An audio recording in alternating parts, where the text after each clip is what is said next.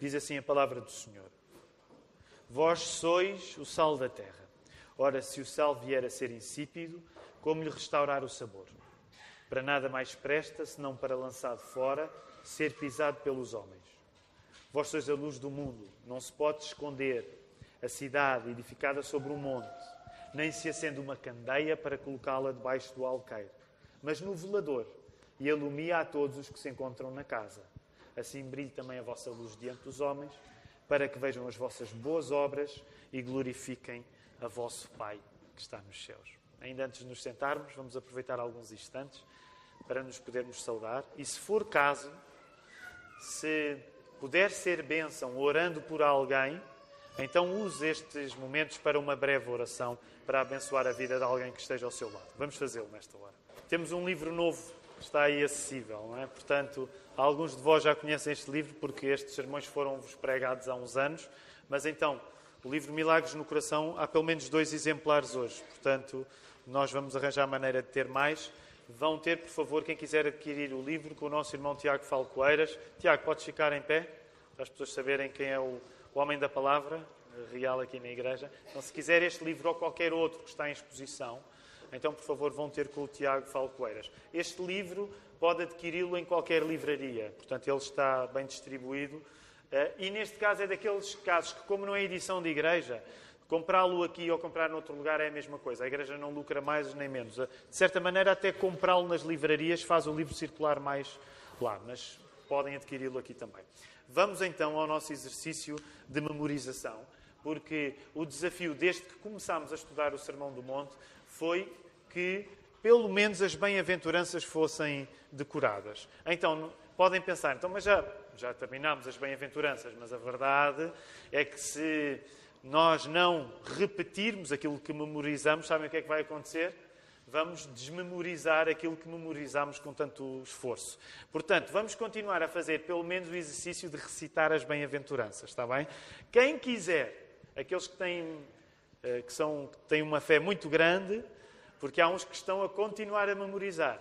E esses eu convido a continuar a memorizar. Apesar de reconhecer que não vamos fazer o exercício da memorização para todo o Sermão do Monte, porque senão haveria uma ocasião em que a maior parte do nosso tempo de culto era só dizer o, recitar o Sermão do Monte. Portanto, todos os homens e mulheres que bravamente querem decorar todo o Sermão do Monte, por favor, Deus vos abençoe e continuem. Mas nós só vamos recitar mesmo as bem-aventuranças, está bem?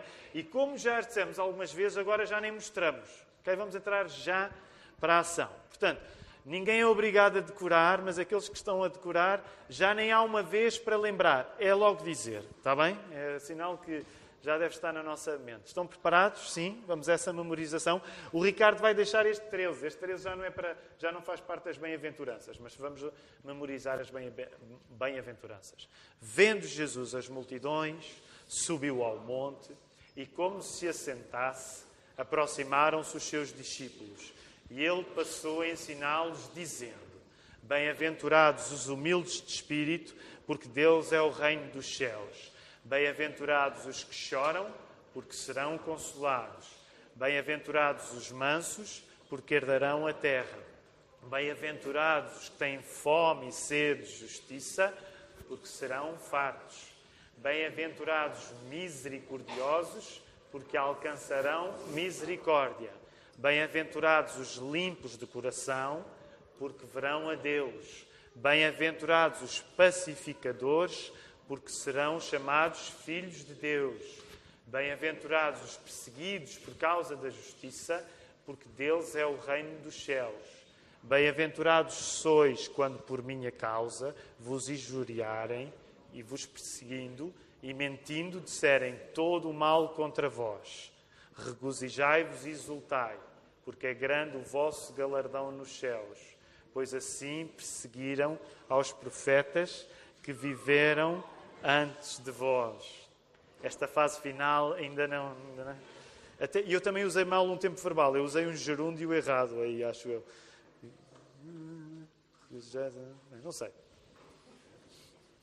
Mas força, é tão bonito isto, não é? Eu sei que algumas pessoas podem ficar admiradas e dizer: Ah, isto é uma igreja evangélica estranha onde as pessoas recitam coisas juntas.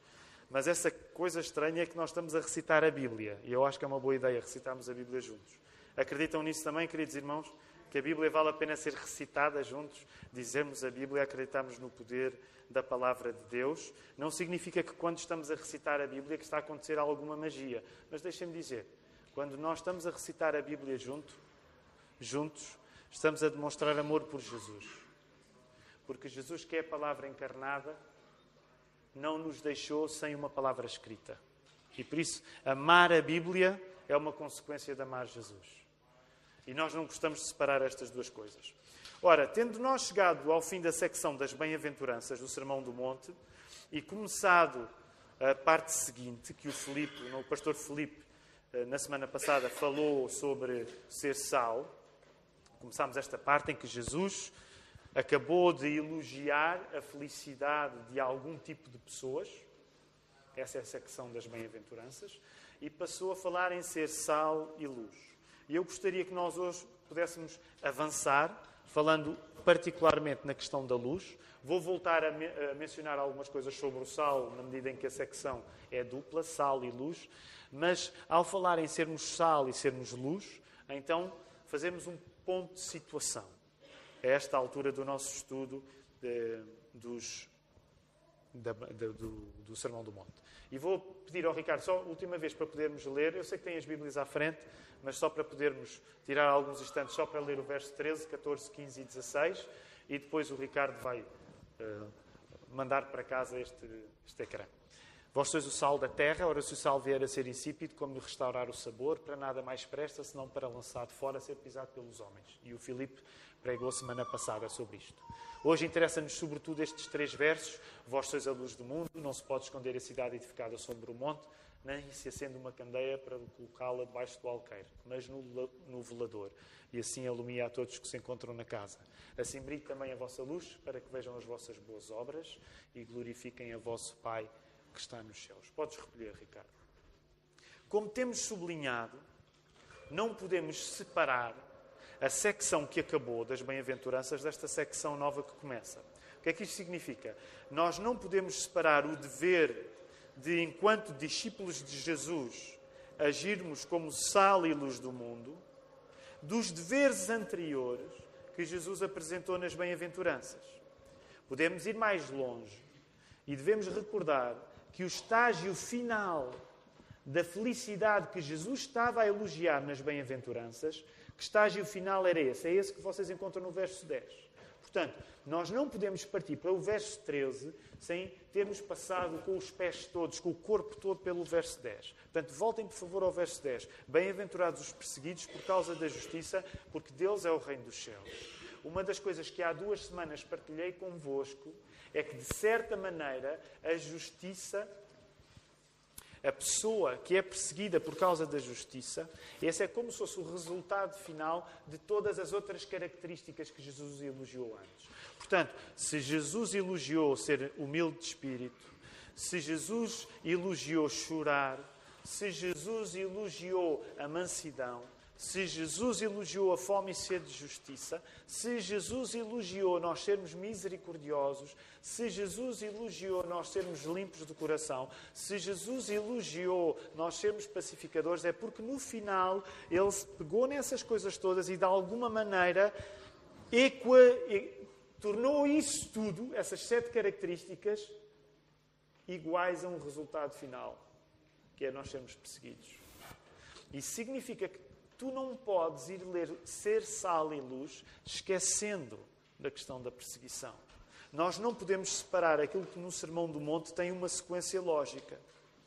Ora, é a partir da felicidade que nós podemos sentir ao sermos perseguidos pela fé. E porquê é que podemos ser felizes quando somos perseguidos? Porque Jesus explicou, porque temos a certeza que seremos recompensados com um galardão no céu.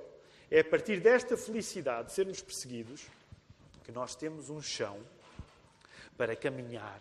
E é nesse chão em que podemos eventualmente ser perseguidos e, sermos, e somos felizes ao sermos perseguidos porque sabemos que vamos receber o galardão, mas é nesse chão onde a característica do sal e a característica da luz vão aparecer.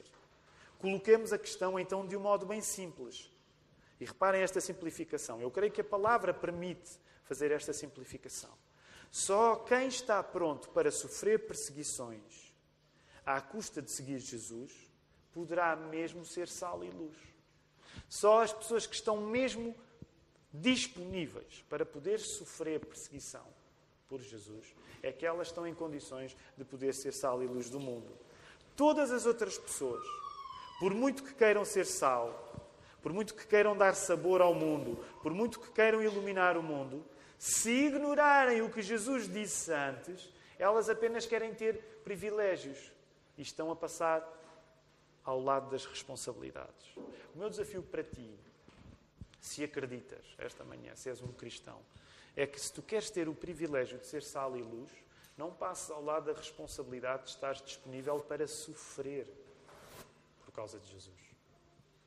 Se nesta manhã tu não crês, eu quero desafiar-te a pelo menos fazeres um esforço de compreenderes a envergadura daquilo que Jesus pede às pessoas que o seguem. Facto, Jesus não está a pedir coisas simples. E se tu ainda não colocaste a tua fé em Jesus, pelo menos reconhece que este homem não é um homem qualquer. Ele é um homem que acredita num tipo de felicidade diferente do nosso tipo de felicidade.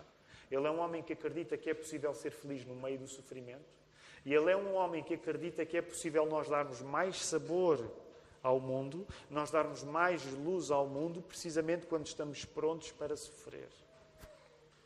Jesus não falou em ser sal e luz sem antes ter falado na possibilidade do sofrimento. Por que é que é tão importante repetir isto?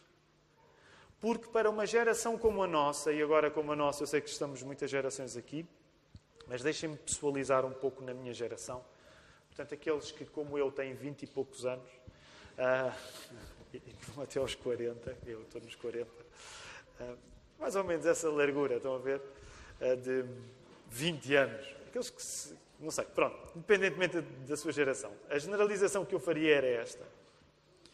Eu acredito que, em grande parte, e já partilhei isto convosco há duas semanas, eu acredito que, em grande parte, a minha geração, quando teve uma educação religiosa, que foi o meu caso, cresci numa igreja batista, quando nós ouvíamos falar acerca de ser sal e luz, pelo menos no meu caso, não vou generalizar mais além de mim, mas pelo menos no meu caso, eu em grande parte acreditava que ser sal e luz era adquirir uma capacidade de ser tão influente como cristão que, como os outros, como o texto vai falar, em os outros reconhecerem essa influência, para mim ser sal e luz estava completamente desconectado daquilo que Jesus falou antes. Ou seja, quando eu pensava em ser sal e luz, eu pensava não tanto na possibilidade de estar preparado para sofrer, sofrer por Jesus, mas para mim ser sal e luz era atraente porque eu pensava mais naquilo que os outros iam reconhecer e gostar em mim. Portanto, eu acredito que talvez não seja a única pessoa nesta circunstância. Eu acredito que muitos de nós, ao desejarmos ser sal e luz, como Jesus disse que nós deveríamos ser, concentramos essa característica prendendo a ideia de que quando eu sou sal e luz, as pessoas à minha volta gostam de mim. Quando eu sou sal e luz, até eventualmente os não crentes vão gostar de mim. Agora reparem, a Bíblia não está a dizer que isso não pode acontecer. A Bíblia não está a dizer que tu, ao ser sal e luz, não possas adquirir algum tipo até de reconhecimento dos teus pares e reconhecimento público. De facto, a Bíblia não diz que isso não pode acontecer. Mas eu preciso de te lembrar que a Bíblia diz que tu podes ser sal e luz, mas antes ela diz que as pessoas que são felizes por acreditar em seguir Jesus, elas estão a um ponto de confiança de Jesus em que elas estão prontas para ser perseguidas. E não dá para separar essa disponibilidade para o sofrimento da capacidade de ser sal e luz. Portanto, o meu ponto aqui é: não te deixes atrair pela ideia de ser sal e luz, removendo a possibilidade de sofreres por Jesus. Não te deixes atrair pela ideia de ser sal e luz, removendo a possibilidade de tu sofreres perseguições por causa de Jesus vale a pena deixar claro que dar sabor e luz ao mundo é uma tarefa cristã que abre caminho às dores da perseguição. Eu não te estou a dizer que tu vais ser necessariamente perseguido, mas o que eu te estou a dizer é que se tu queres mesmo ser sal e luz, como Jesus disse, tu tens de estar preparado para a possibilidade de sofrer por causa disso. O que torna tudo aquilo que Jesus está a dizer, por um lado, mais difícil, mas também por um lado mais profundo. E vale a pena reparar. A ideia de ser sal e a ideia de ser luz serve para que a terra tenha sabor, o Filipe explicou bem isto na semana passada, e para que o mundo não fique às escuras. Parece contraditório, mas não é. Os cristãos podem ser perseguidos por pessoas que serão más para eles, mas esses mesmos cristãos são chamados a tornar o mundo das pessoas que serão más para eles mais saboroso e iluminado. Já pensaram nisto? Parece uma contradição, mas não é. Se Jesus estava a falar que tu podes ser eventualmente perseguido, tu podes sofrer pelo facto de ser discípulo dele, ele logo a seguir vai dizer que tu tens de estar preparado para dar mais luz e dar mais sabor ao mundo de pessoas que eventualmente podem querer perseguir. Já pensaste nisso? É difícil aquilo que Jesus está a pedir. Jesus está-te a pedir que tu tenhas a noção que podes ser maltratado por algumas pessoas, mas que não é pelo facto de poderes ser maltratado por algumas pessoas que não deves contribuir para que a vida dessas pessoas que te podem querer mal seja uma vida mais saborosa e iluminada. Como dizia o puritano inglês Matthew Henry, os discípulos de Jesus não são apenas chamados por Jesus a serem bons, mas eles são chamados a serem bons para os outros, até para aqueles que eventualmente são maus. Tu não és chamado para ser bom em circuito interno, em circuito fechado. Tu és chamado para ser bom até para aqueles que te podem querer mal.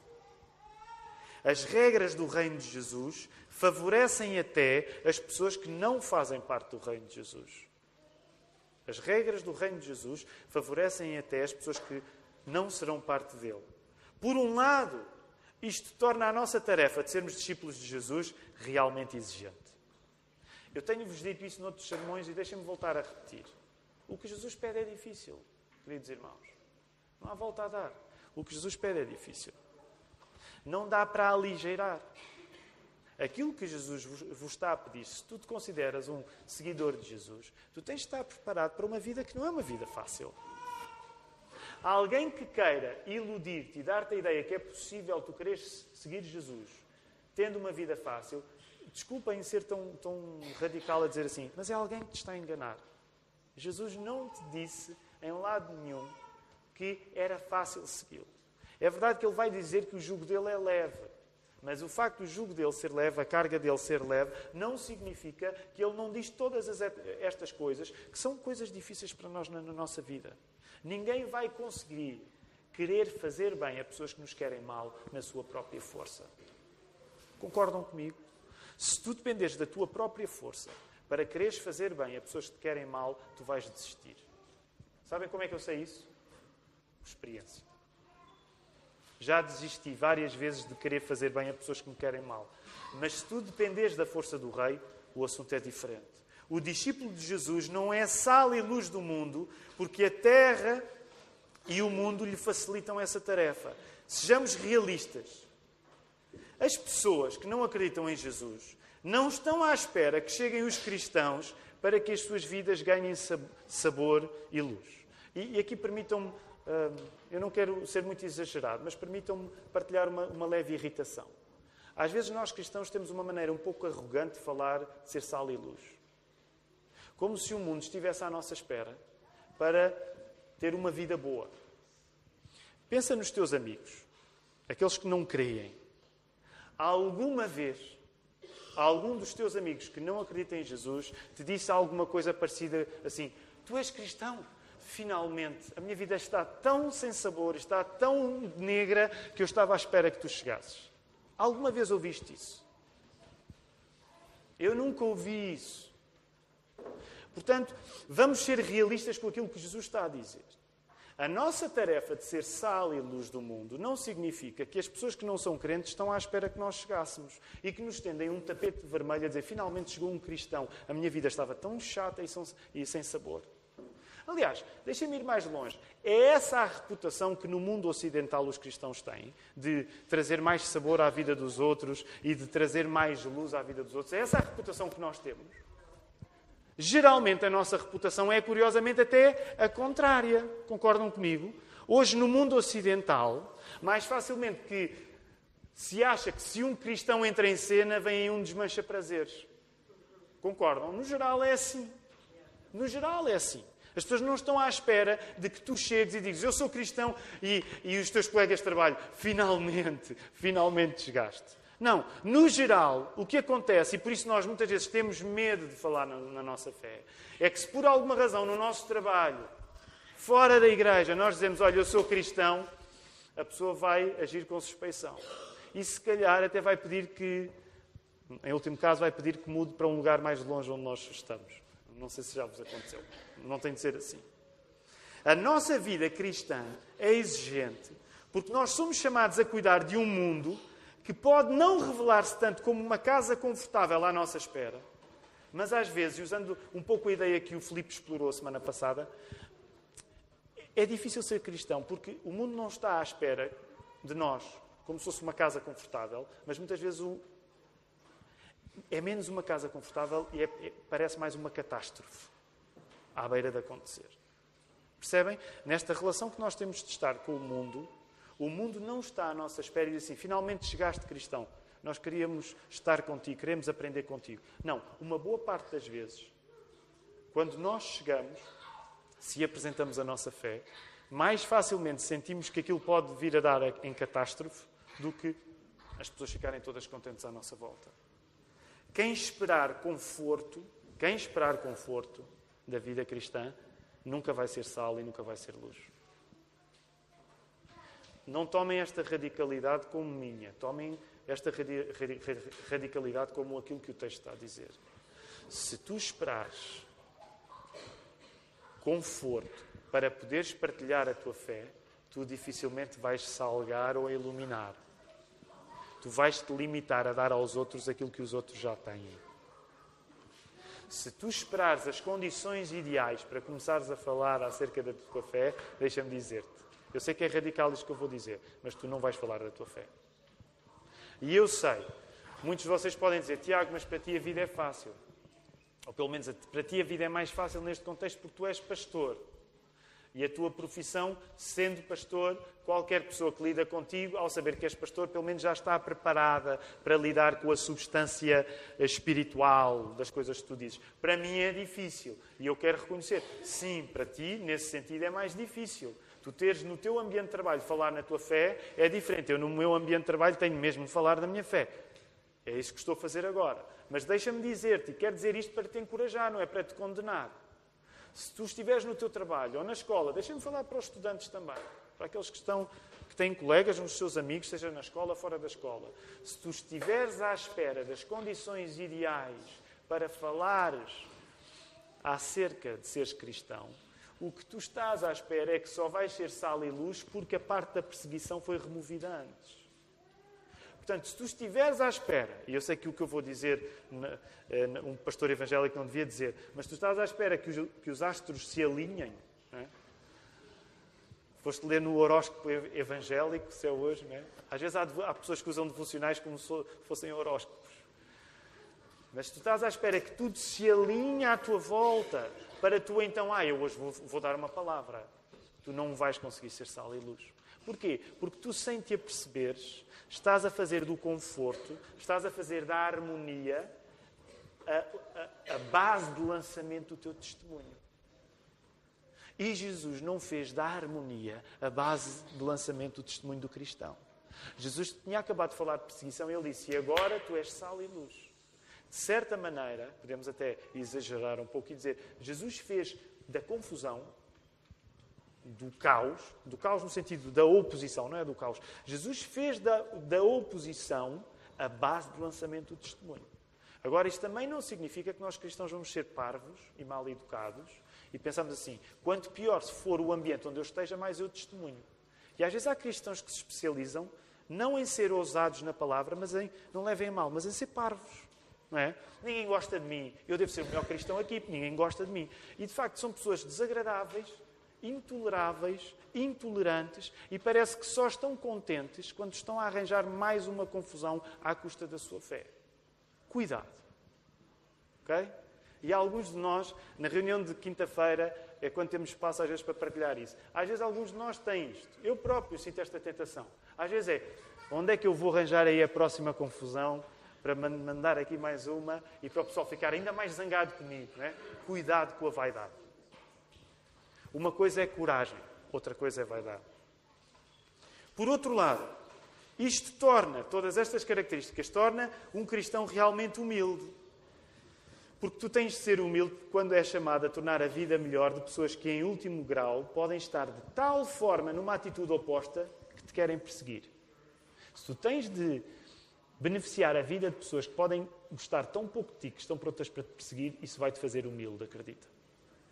E esta lógica é a lógica que foi levada às últimas consequências na crucificação de Jesus. Jesus não está. Isto é uma coisa que eu vou, que todos nós, os pastores, vamos, vamos repetir à medida que fomos pregando o Sermão do Monte. Jesus não está a pregar um sermão que ele não tenha vivido. Jesus não está a pregar um sermão que ele não tenha vivido. Ele não ascendeu aos céus antes de viver isto na sua própria pele. Jesus disponibilizou-se para beneficiar a vida de pessoas que o odiavam às últimas instâncias. Por isso mesmo ele morreu na cruz. Lembra-te, Jesus foi executado. Ele não morreu de morte natural. Ele foi executado. Jesus estava pronto e tinha autoridade para dizer aquilo que está a dizer, porque ele foi dar a sua vida por, pela sua pregação. Por isso, não e, novamente repito, nunca retires o sermão do monte da crucificação. Porque a crucificação é a prova que o Sermão do Monte é sério. A crucificação de Jesus é a prova que o Sermão do Monte é sério.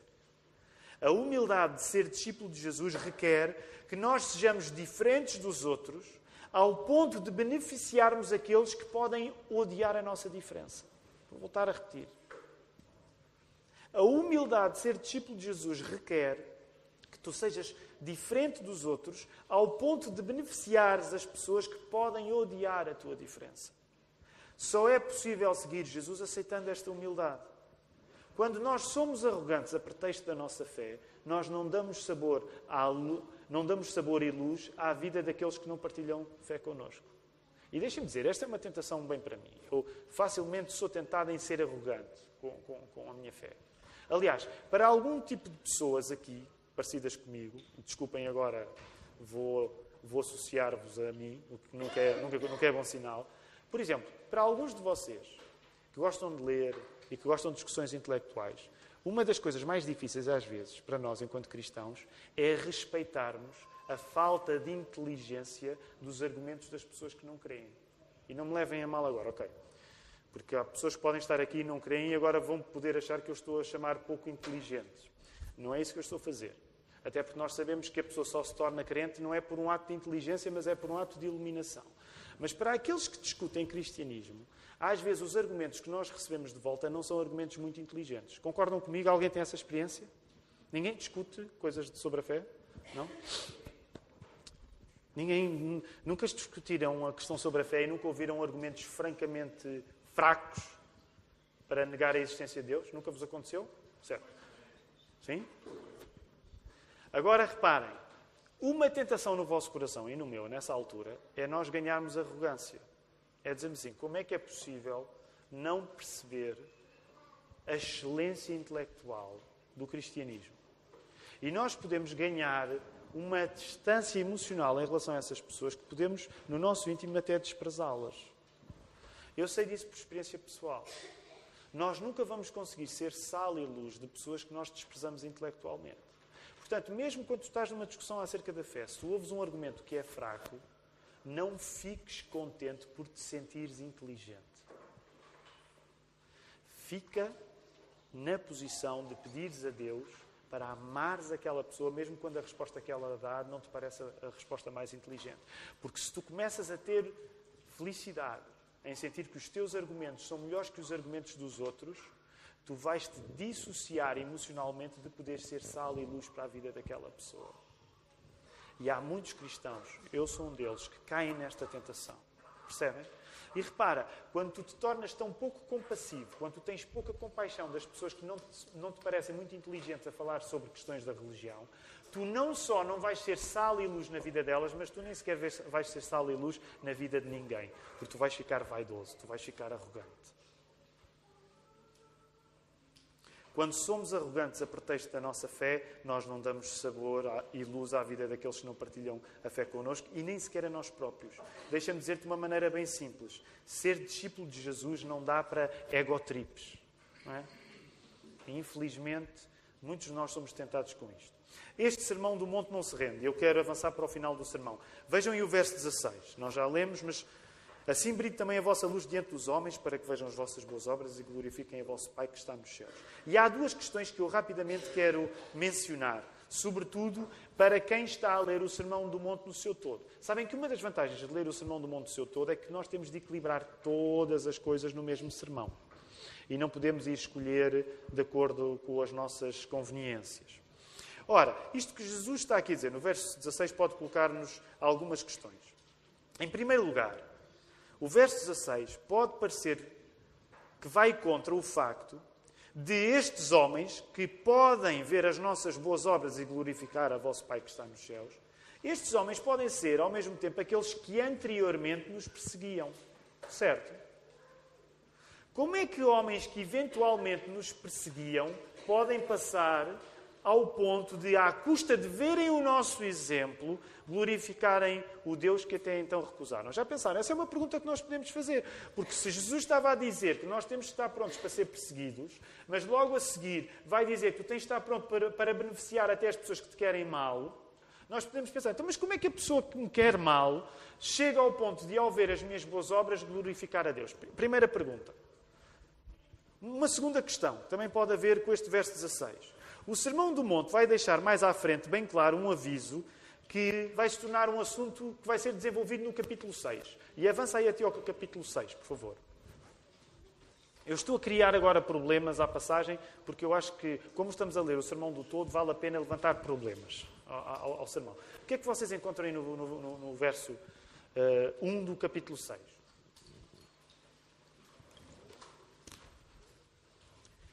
Guardai-vos de exercer a vossa justiça diante dos homens, com o fim de seres vistos por eles. De outra sorte não tereis galardão junto ao vosso Pai Celeste. Assim de repente, a pessoa pode dizer: então, mas em que é que ficamos? Isto é para eu fazer o bem à frente dos outros ou não é? Porque, por exemplo, folheiem lá o vosso capítulo 6.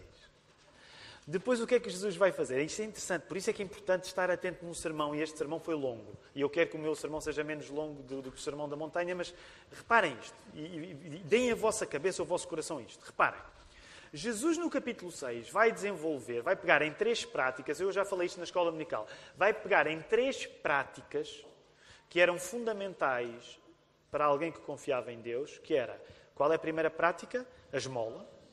A segunda prática é a oração. E a terceira prática é o jejum. E uma das coisas incríveis que vai acontecer, se nós chegarmos até lá, que é o passo que estamos a dar, isto vai demorar algum tempo, mas quando nós chegarmos a esta secção do Sermão do Monte, Jesus eh, quase que parece que dá um curso de agentes secretos aos discípulos. E eu amo essa parte. Não é por ser agente secreto, mas é parte. Olha, vais dar esmola e olha as figuras que Jesus usa. Que a tua mão esquerda não saiba o que a tua mão direita faz. Já pensaram nisso? Dá sem tu próprio te aperceber que deste. Depois, quando for orar, olha, estás a ver, eles gostam de orar e toda a gente os vê, a levantar os braços nos cantos das praças, nas sinagogas. Ora, tu quando orar, tu procura um buraco mais secreto, ninguém te vê. E lá, aí, quando estiveres num buraco onde ninguém te vê, aí Deus vai te ver. E a parte que eu gosto mais, o jejum. Estás a ver, eles fazem jejum e vêm com esta cara. E eu tenho cara de jejum natural, não é? Mas Aliás, eu, eu, acho que passava por um grande eh, fariseu. Aliás, eu acho que a minha luta espiritual é não ser um grande fariseu. Mas né, vem com aquela cara, e este tipo come pouco, este tipo é muito espiritual. E Jesus, uma coisa que eu amo naquela parte é: tu, quando fizeres jejum, meu amigo, Ele não diz lá, maquilha-te. Ele não diz maquilha, mete um blushzinho, uma, uma, coisa. Mas ele diz, tu lava o rosto e sai com ar de festa. Sai com ar de festa. Jesus não está a dizer para enganar. Mas Jesus está a dizer, a tua fé, tu cuidado, tu não faças da tua fé uma vaidade. Por isso, pode parecer que choca, quando neste sítio ele diz, olha, a tua fé tem de ser vista por toda a gente. Em que é que ficamos, então? E, e, claro que estas questões são tratadas ao longo de dois mil anos, não vou ser eu que as vou resolver, mas pelo menos eu queria levantar. Portanto, duas questões. Como é que os homens que eventualmente nos perseguem passam para o ponto de, à custa de verem o nosso exemplo, glorificarem o Deus que até então recusaram? E como é que é? A nossa justiça é para ser vista ou não? Em primeiro lugar, deixa-me explicar-te aqui uma coisa. Um homem que hoje rejeita Cristo e persegue cristãos pode ser um homem que amanhã é cristão e glorifica a Deus. E tu tens de interiorizar isto. Como os miúdos dizem agora em inglês, ring any bell? Quando, quando tu ouves um homem que hoje persegue cristãos, pode ser amanhã um homem que acredita em Cristo e glorifica a Deus, lembra-te alguma coisa? Lembra-te algum exemplo? O apóstolo Paulo. Queres melhor? Portanto, tem isto em conta. O discípulo de Cristo não trata os outros de acordo com a falta de fé deles de hoje. Se tu és discípulo de Cristo e tu tens alguém que não tem fé, tu não tratas essa pessoa de acordo com a falta de fé que ele tem. Tu tratas essa pessoa de acordo com a fé que ele pode vir a ter. Percebes a diferença? É pá, não vale a pena. É um chato, pá, é um ateu, pá, é, tenho paciência para ele. Olha, já, como, como o apóstolo Paulo, já o entreguei a Satanás. Pá, já o entreguei a Satanás. O apóstolo Paulo podia fazer isso, ok? Tu não te apresses nisso. Tu não deves tratar ninguém à tua volta de acordo com a falta de fé que ele tem hoje. Mas tu deves tratar todas as pessoas à tua volta de acordo com uma fé que eles podem vir a ter. Sabes porquê? Sabes porquê? Porque foi isso que aconteceu contigo na tua vida. Tu não nasceste com fé. O problema é que muitos de nós, e eu agora vou falar sobretudo para aqueles que nasceram na igreja, que é o meu caso, como nós acreditamos sempre, atenção, não estou a dizer que nascemos salvos, mas como nós acreditamos sempre, nós não sabemos de facto, não percebemos bem o universo da pessoa que não acredita. E como não percebemos bem o universo da pessoa que não acredita, nós temos dificuldade em reconhecer verdade no texto de Romanos. Sabem o que é que Romanos diz? 5.8. Mas Deus prova o seu próprio amor para connosco pelo facto de ter Cristo morrido por nós, sendo nós ainda pecadores. E depois a ideia é mesmo tu eras inimigo. Sabem, para uma pessoa que, como eu, cresceu na igreja, é difícil eu achar-me inimigo, porque eu sempre fui à igreja, eu sempre acreditei, eu, eu fiz a oração do pecador aos 6 anos, eu aos 14 anos batizei-me, e no meu íntimo, muitas vezes é difícil eu reconhecer a verdade da Bíblia, mas a verdade é que eu era inimigo de Jesus. E todas as pessoas que aqui estão, mesmo que tenham crescido na igreja, vocês eram inimigos de Jesus. E se vocês não se lembrarem disso, vocês vão ser arrogantes com os outros. Porque vocês vão dar para vocês inconscientemente a achar que há uns que são inimigos mesmo e há uns mais ou menos. E vocês vão esquecer que aquilo que Deus fez na vossa vida é aquilo que deve mudar a vossa atitude em relação à vida dos outros. Tu não podes tratar ninguém de acordo com a falta de fé que ele tem hoje, mas tu tens de tratar todas as pessoas segundo a possibilidade que lhe pode ser dado o mesmo dom que foi dado a ti. Porque tu, se hoje tens fé, não foi porque tu conquistaste ou mereceste, foi porque Deus teve misericórdia de ti. E deixa-me usar a expressão bíblica: miserável pecador que tu és.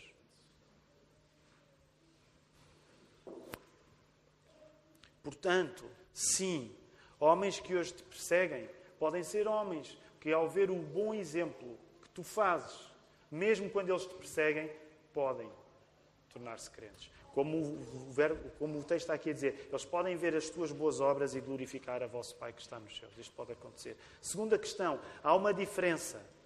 E essa não era uma questão, se calhar era mais fácil de resolver, porque se nós lemos o texto com atenção, percebemos lá. Há uma diferença entre brilhar a nossa luz diante dos homens para que vejam as nossas boas obras e glorifiquem a Deus no céu, e exercer a nossa justiça para que ser visto seja o ponto último e não Deus ser visto. Ok? Portanto, percebe este movimento no Sermão do Monte do vai e brilha, vai ser sal, sal e luz, vai e exibe, não como uma contradição, porque quando tu vais e exibes, tu não te estás a exibir a ti próprio, tu estás a exibir a glória e a misericórdia de Deus na tua vida. Por isso não é uma contradição este ser sal e luz, mostra com aquilo que depois Jesus vai dizer, esconde. Temos é de perceber as coisas no seu contexto. Há momentos para compreender a exuberância de afirmar a fé e há momentos de perceber que essa exuberância de mostrar a fé passa por comportamentos mais tímidos. O que nos avisa para o risco de nós fazermos o bem por más razões. É possível nós fazermos coisas boas por más razões. Os fariseus, os escribas faziam coisas boas por más razões. Nós somos criaturas tão necessitadas de um Salvador que nós precisamos de ser salvos do mal que fazemos, mas deixa-me dizer-te isto: tu também precisas de ser salvo do bem que fazes pelas más razões. E para muitos de nós que crescem na igreja, isto é bem difícil. Porque nós estamos habituados a fazer o bem, mas às vezes a razão é má. Mais uma vez, o cristão é esmagado pela necessidade de ser humilde. A luz implica não apenas oferecer luz aos outros, mas oferecer-se a si mesmo para ser vista à luz. Já pensaram nisto? Quando tu és luz, não sejas luz de uma maneira esperta que é. Arranjas aí um, aqueles focos muito fortes. Então vais ser luz porque encandeias, encan, encandeias, como é que se diz? Encandeias as pessoas. Né? Mandas uma luz tão forte que a pessoa fica encandeada e nem te consegue ver. Há cristãos que são luz assim, desta maneira. Mandam uma carga de luz que é, que é para que a luz que eles mandam não sirva para mostrar a própria vida deles. Deixa-me dizer, testemunha é escrutínio. Se tu vais ser luz, tu tens de dar-te à luz. Por isso, continuamente, nós pedimos, Igreja, orem pelos vossos pastores. Eles têm uma responsabilidade, não é uma responsabilidade qualquer. Nós somos chamados a ser luz ao mesmo tempo que essa luz deve penetrar na nossa vida. Para que nós não estejamos num jogo de hipocrisia. Às vezes, a cada semana que passa, ouvimos mais uma história de um pastor qualquer que foi descoberto que caiu em pecado. A igreja tem de orar pelos seus pastores continuamente. É por isso que nós oramos por vós. É por isso que eu, de segunda a sexta-feira, oro por todos os membros desta igreja. E conto que vocês façam a mesma coisa comigo. O cristianismo acredita em aceitar uma bondade que não nos torna imunes à maldade, mas, pelo contrário, nos revela novos graus de maldade que podem estar escondidos em nós. Para o cristão, ser luz não é receber um diploma, é frequentar uma escola. Por isso é que este verso, eu, às vezes, ele é aplicado muito para a vaidade dos cristãos. Quando tu és luz, cristão, cristão, quando tu és luz, não é um diploma, não é uma. Ou como agora se faz aquelas viagens de final de curso, que geralmente são. Bem, não sei como é que é possível ser luz numa viagem de final de curso. Pelo menos as que os portugueses fazem ao sul de Espanha, eu acho que aquilo não dá. Mas a ideia de quando és luz, a ideia de quando és luz não é que tu estás a receber um diploma, tu estás a entrar para a escola. Porque a luz que tu vais irradiar é a luz que também serve para as pessoas verem a tua vida. Reparem como é que isto funciona. Um, Cristo, um cristão evolui em santidade confessando continuamente o seu pecado. Como é que tu evoluís em santidade? Tu confessas o teu pecado. Se tu não confessas o teu pecado, não evoluís em santidade. Por isso, terminemos com duas características que parecem opostas, mas realmente completam-se. Ser sal e luz mostra uma radicalidade a ideia de um sal não salgado, mencionada pelo Filipe na semana passada, é usada por Jesus para enfatizar um absurdo. De facto, Jesus está a ser radical e eu quero terminar dizendo isto. Para Jesus era mesmo um disparate, mesmo um disparate. Por isso é que ele usa a ideia do sal não salgado. Era mesmo um disparate dizer, alguém dizer que quer segui-lo e ser igual aos outros. E esta é uma característica cultural que eu quero reabilitar no discurso de Jesus. Para Jesus é absurdo a ideia de que eu sou cristão, mas estou, o que eu quero mesmo é ser igual a toda a gente. E eu reconheço, o sermão vai longo, eu quero terminar, mas deixem-me dizer-te isto. Eu lembro-me, a geração dos meus pais mais facilmente caía em legalismo. Sabem o que é que eu passava a vida quando era adolescente, ouvir do, do meu pai? Ou, ou, porque de repente deixava crescer o cabelo, né? ou passei por uma fase de deixar crescer o cabelo, ou, ou porque furei a orelha, ou sei lá, ou porque ouvia música barulhenta. Então, qual era a reação muitas vezes dos nossos pais? É, é assim que tu és diferente? Um cristão tem de ser diferente. A geração dos nossos pais mais facilmente caía no legalismo porque ser diferente era a coisa. E eu muitas vezes dizia ao meu pai: oh, pai, mas há pessoas muito mais esquisitas e diferentes na, na, escola do que eu. Se for um campeonato de diferença, há coisas mais esquisitas do que ser cristão. Mas sabem qual é o problema? É que depois a nossa geração foi para outro extremo. Se os nossos pais caíam em legalismo, nós caímos em relativismo. E eu vou dizer uma coisa acerca de mim, vocês não precisam se identificar. Sabem, a determinada altura o que eu queria mesmo era ser cristão, mas ser igual aos outros. E quando tu lês o Sermão do Monte, eu não sei se Jesus dava gargalhadas sarcásticas, até porque a Bíblia nunca em nenhum verso diz que Jesus riu. O que não significa que ele não tenha rido. Mas eu acho, e isto agora é especulação, eu acho que esta é daquelas vezes em que Jesus daria uma gargalhada sarcástica a alguma pessoa que dissesse: Eu quero ser teu discípulo, mas eu quero estar mais ou menos de acordo com o mundo. Jesus riria. É por isso que ele disse: Não, o sal que não salga só serve para as estradas. Ele servia para ser posto nas estradas, para ser pisado. E Jesus está a ser bem radical aqui. Bem radical. Por fim, para ser sal e luz é preciso uma mudança interior radical. Cito o teólogo N.T. Wright. Ser sal e luz está relacionado com a vocação do povo de Israel, que agora é continuada pela nova comunidade de Jesus. A nova comunidade de Jesus, que é o cumprimento da comunidade do Velho Testamento, vai além das expectativas dos escribas e dos fariseus, que eram os profissionais religiosos da época. Reparem o que diz o Wright. Já não é apenas uma mudança de comportamento que se pretende, mas é uma mudança de coração. E Jesus encarna o coração transformado que prega. Final de citação. Falei de radicalidade, deixa-me falar tem mudança no coração. Quanto és discípulo de Jesus, a mudança no coração é tal que, como vimos, tu és chamado a, a imitar um homem que dá amorosamente a vida por pessoas que, no momento de o matarem, só o odiavam. Como é que nós podemos seguir um homem destes, se não for na própria força dele? Não chegamos a este ponto de conseguirmos dar a vida, de beneficiar a vida de alguém que nos odeia com o nosso coração de raiz. É por isso que Jesus diz a Nicodemos: tu precisas nascer novo, tu precisas ter um coração novo. Porque se tu quiseres, nas tuas forças, ser uma boa influência ou beneficiar a, vida de pessoas que te querem mal, tu não vais conseguir. Tu precisas dar, tu precisas de uma nova vida, de um coração dado pelo Rei Jesus. Só com a ajuda de um Rei Jesus que pelo Espírito Santo, que nós lembramos hoje, no dia de Pentecostes, só Ele é que pode fazer em nós, permita uma expressão, um verdadeiro transplante cardíaco. Nós precisamos de um coração novo. E mesmo quando já recebemos esse coração novo, a santificação significa que Ele está sempre a aprender, está sempre em mudança. Que o Senhor nos ajude.